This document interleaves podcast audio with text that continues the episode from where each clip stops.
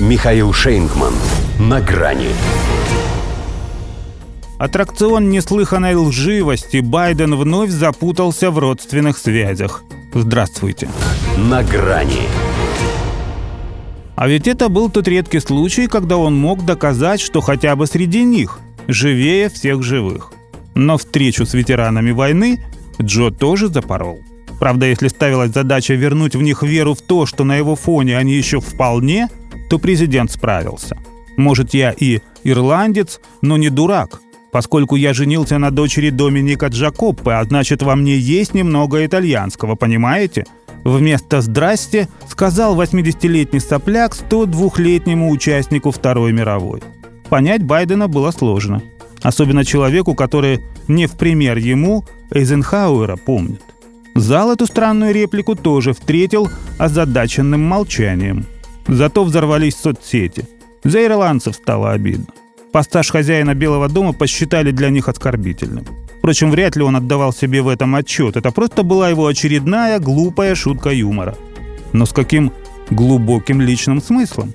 В одном предложении сразу и тезис «я не дурак», и его опровержение. Ведь какой он ирландец, теперь вопрос, если полагает, что у них не все дома. При этом очевидно, что ему даже это не помогло. Женат-то он не на дочери Доминика Джакоппы, а на его внучке. Хотя где ему в родственных связях Джил разобраться, если он в своих собственных запутался? Тут же ради красного словца подмешал еще отца. Рассказал, как в 2008 году тот просил его выхлопотать для дяди Фрэнка медаль «Пурпурное сердце» за службу во время Второй мировой. Сделал. Племянник все ж. И бог бы с ним, что злоупотребил своим положением в ту пору вице-президента.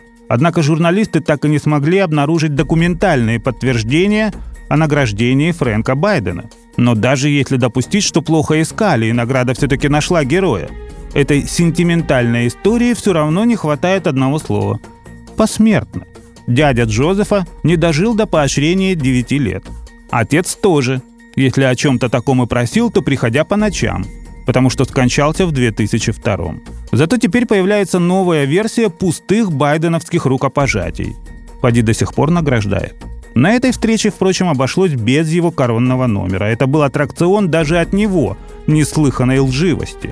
Он же еще заявил, что 39 раз посетил Афганистан и Ирак. Хотя известно, что был в этих странах не больше 20. Что тоже слишком много, особенно если учесть, что бессмысленно, вспоминая, чем у него закончилось в Кабуле – но в строгом соответствии с правилом делить на два. Все, о чем он говорит. Его, правда, тянет умножить. По данным Wall Street Journal, советники уже начали готовить план переизбрания Байдена. Подыскивают место для предвыборного штаба, набирают команду, распределяют ответственность, в общем, создают видимость того, что у этой утки проблемы лишь с головкой, а не с лапками. В смысле, никакая она не хромая, органы движения в норме. Хотя многим уже хотелось бы поотрубать эти органы. И не только здесь, но теперь и в Ирландии. Как там говорят, может он и ирландец, но такой дурак. До свидания. На грани с Михаилом Шейнгманом.